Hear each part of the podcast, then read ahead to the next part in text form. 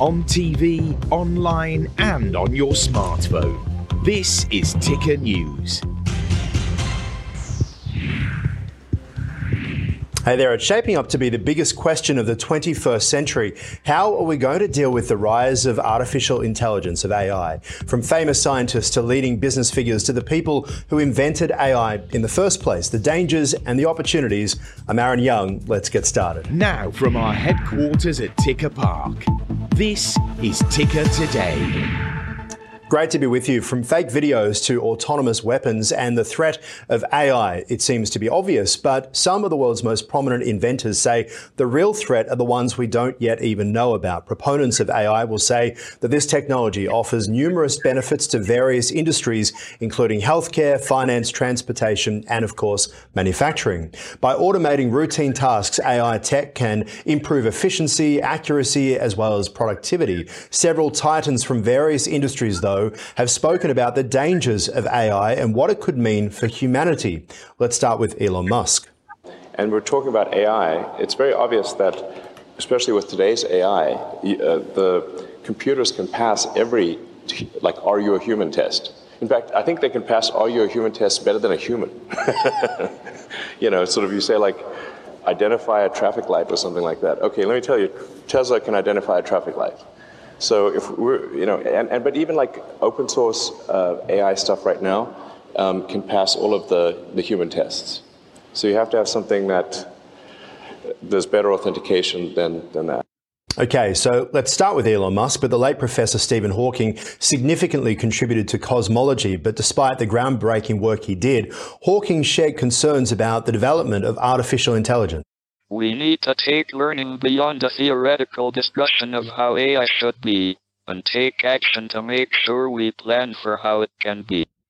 And Bill Gates has drawn parallels between the immense power of AI and that of nuclear weapons as well. So many questions. So let's bring in attorney and CEO of AR Media, Andrew Rossow. Great to have you with us. Um, these scientists and billionaires, what do you think? Are they right? Do we need to actually worry about AI?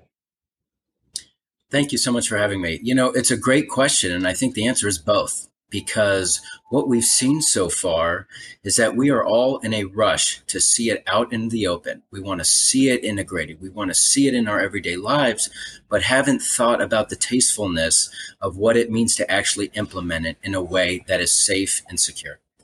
The really scary thing is that investors right now are running towards companies that are pro AI that can find a way to put it into their business plan.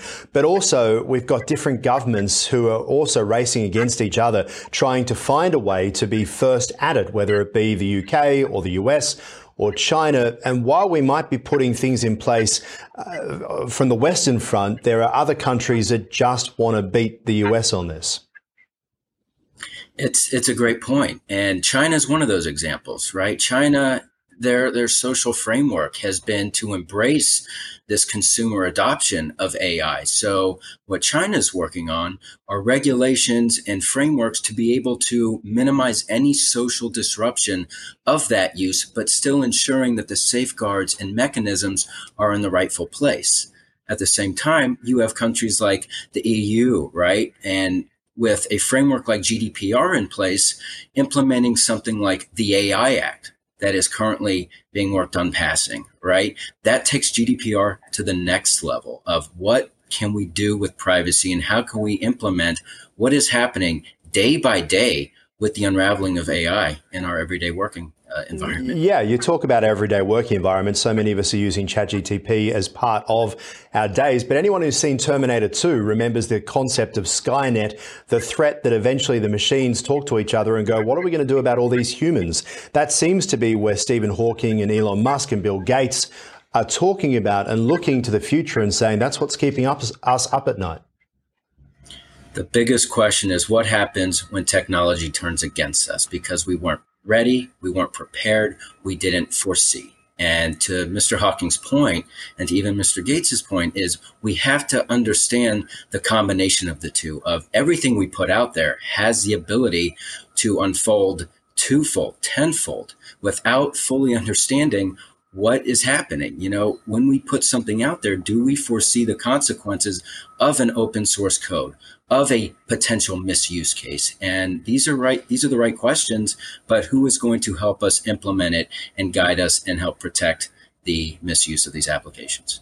Well, who should it be? Because regulators, you talk about what's happening in Europe, the history of regulation has been it always lags, right, behind the technology, behind the scientists. And the people who are inventing you can't put a rule in place for something that hasn't been invented yet. Or is that something that we should be doing? I think regulators are just a small component of this, right? I think if we take into account today's generation, today's youth who is tech savvy, digital natives who grew up with this technology, they understand what it means to take this tech, integrate it into their everyday lives, but then put together some sort of collective, a task force that does include your regulators. It does include lawmakers. It does include your scientists and researchers because there should be multiple parties speaking with one another at all times because of how amplifying its effects can be across the workforce. You're an attorney and you love technology. Let me ask you this question. Hypothetically, if an employee of a business breaks the law, the company and the employee get in trouble.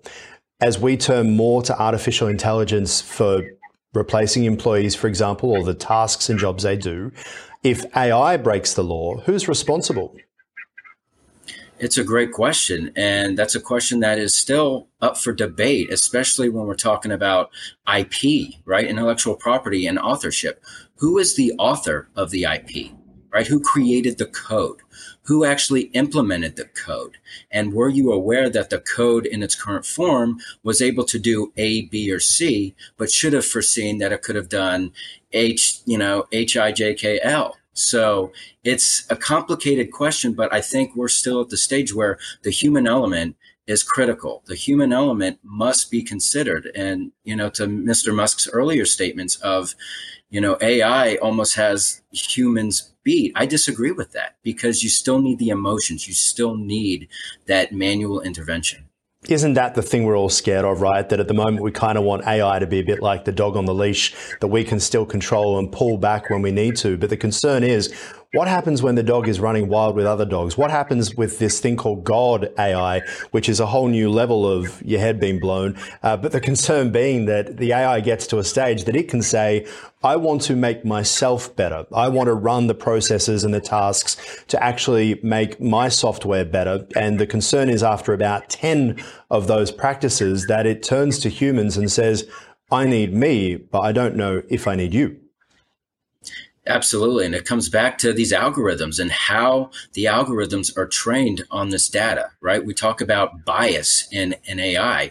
What factors, what rule sets are in place that could help influence or impact the way these applications are utilized, how programs are executed, what decisions are made. Um, automated decision making is a big conversation right now because of that human element.